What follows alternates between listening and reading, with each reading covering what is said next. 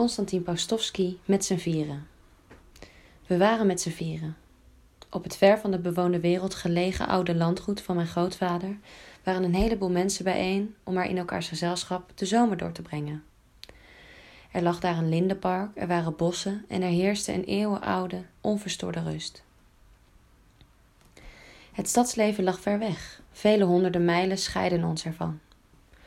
Ons viertal bestond uit twee studenten, een gymnasiast en een jonge debuterende schilder.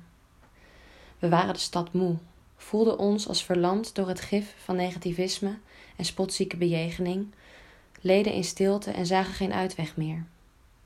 Tegen deze achtergrond was bij ons het idee van de grote verdwijntruc gerijpt. Er werd besloten er tussenuit te knijpen en naar de afgelegen bossen te gaan waar Andron, de boswachter, woonde. We zouden hem vragen of er voor de zomer bij hem een plaatsje voor ons was en daar dan een afgezonderd bestaan leiden zonder met anderen om te gaan of met wie dan ook in contact te treden. De schilder zei tegen ons: Zet heel jullie spleen en vermoeidheid en pessimisme maar overboord. Het is tijd daarmee op te houden.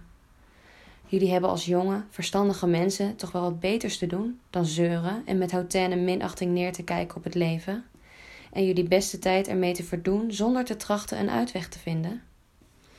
Jullie beseffen toch zelf ook wel hoe vervelend en ergerlijk dat is? Jullie zijn gewoon slapjanissen. Zo gaat het niet langer. We gingen op pad. Bij onze aankomst reageerde Andron precies zoals we verwacht hadden. Na onze uitleg antwoordde hij na enig nadenken: Wat mij aangaat, jongens, zie ik geen enkel probleem. S'avonds, toen in het bos een slaperige, nachtelijke stilte hing en in het noorden gesternte verrezen, zei de schilder tegen ons: Hier, in deze eenzaamheid, wil ik jullie vragen je bij Ede te verbinden, het verleden te vergeten. Gehaast, gesomber en sleur, al dat slijk dat zich op de ziel heeft opgehoopt te vergeten en je uit te leveren aan eenzaamheid en de eigen ziel.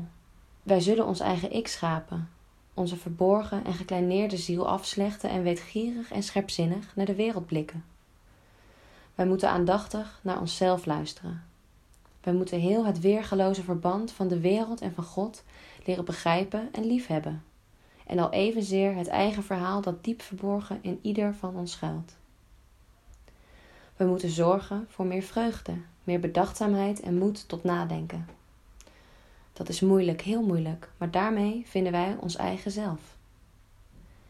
In ons schuilt een voor ieder zo toegankelijk, maar door iedereen vergeten geluk. De weg naar de vervolmaking of, zo u wilt, naar de verfijning, naar een hogere spiritualiteit. Laten wij hier de boeken, de kranten, al diegenen die wij achterlieten, even vergeten. We hebben het niet nodig.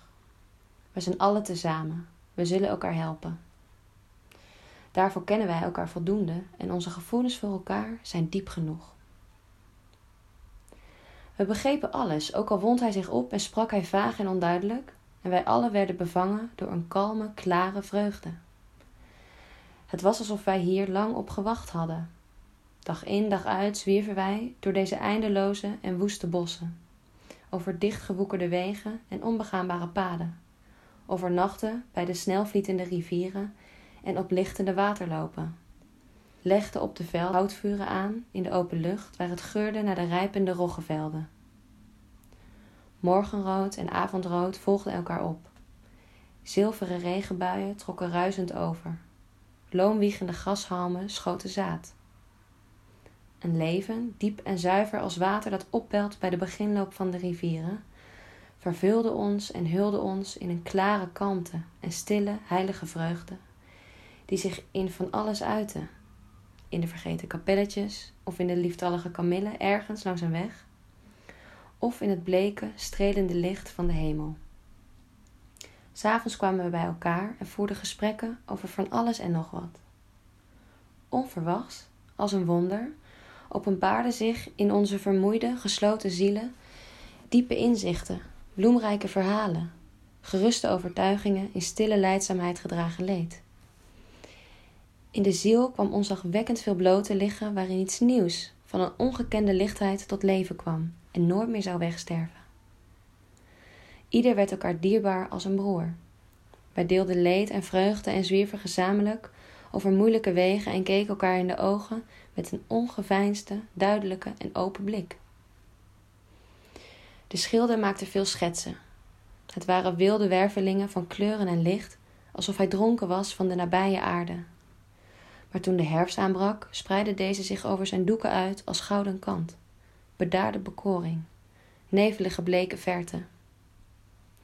De gymnasiast was op zoektocht. Hij was lang bezig met een of andere gedachte die hij dan behoedzaam en moeizaam doorvoerste. Iedere oogwenk waarin iets voorbij was, ieder ogenblik dat nog moest aanbreken, was schijn. De werkelijkheid, het leven, kwam tussen deze beide onpeilbare momenten van het niet zijn op hem over als een ijle laag, een droombeeld, een luchtspiegeling die in een mum van tijd wegglijdt. Het lijden is niet eeuwig, evenmin als de liefde en het leven dat zijn. Er kwam een diepere blik in zijn ogen. Hij werd gelovig en ging dikwijls naar de eeuwenoude kerkjes, aan de blauwe meren en stond er urenlang de ootmoedige, uitgeputte geloofsijveraars in de ogen te staren. Er school nog veel kinderlijks in hem, maar zijn diepere ik begon al te rijpen. Ikzelf leefde op de velden. Ik legde er afstanden van tientallen wersten af om de grote dorpen te bezoeken waar landgoederen lagen die uit de tijd van Catharina de Grote stamden. Op de binnenweggetjes liep ik mee op met de blinden en hun begeleidertjes en luisterde gretig naar hun gezongen vertellingen. Ik dacht na over het mooie leven dat zich in deze witte huizen met zuilen afgespeeld had en nu uit deze verlaten adelsnesten verdwenen was.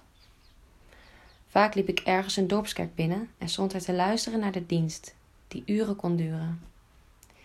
Ik ging rond op jaarmarkten en luisterde er naar het rumoer van de mensen en naar het gekrijs van trekharmonica's.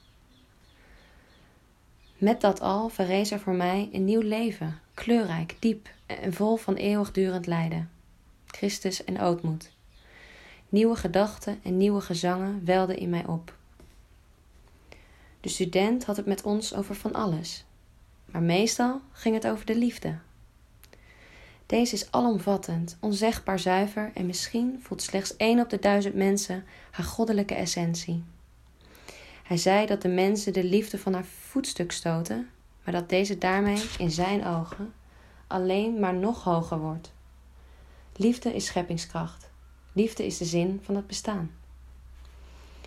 Iedere dag rezen er nieuwe vraagstukken op en rijpten er nieuwe besluiten. We waren oprecht tot het uiterst oprecht en spreken, om zomaar wat te zeggen, was voor ons te onzinnig voor woorden.